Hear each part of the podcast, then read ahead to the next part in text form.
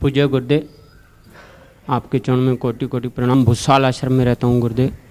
ऐसा ध्यान करते करते एक बात विशेष ये करती है कि जब सभी पूर्ण विश्व, पूर्ण जगत परब्रह्म परमात्मा से उत्पन्न हुआ है तो ये बुद्धि, मन सभी उसी से उत्पन्न हुए जाने।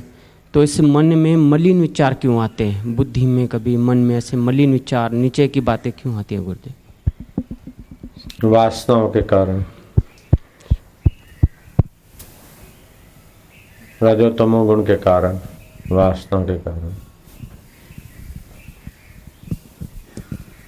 देखो मिठाई खाना है तो चरपरा खाने से मिठाई का स्वाद भी आता है। ये सब ऐसी लीला है। सत, असत, शुभ, अशुभ, मलिन, शुद्ध, सब। हम्म।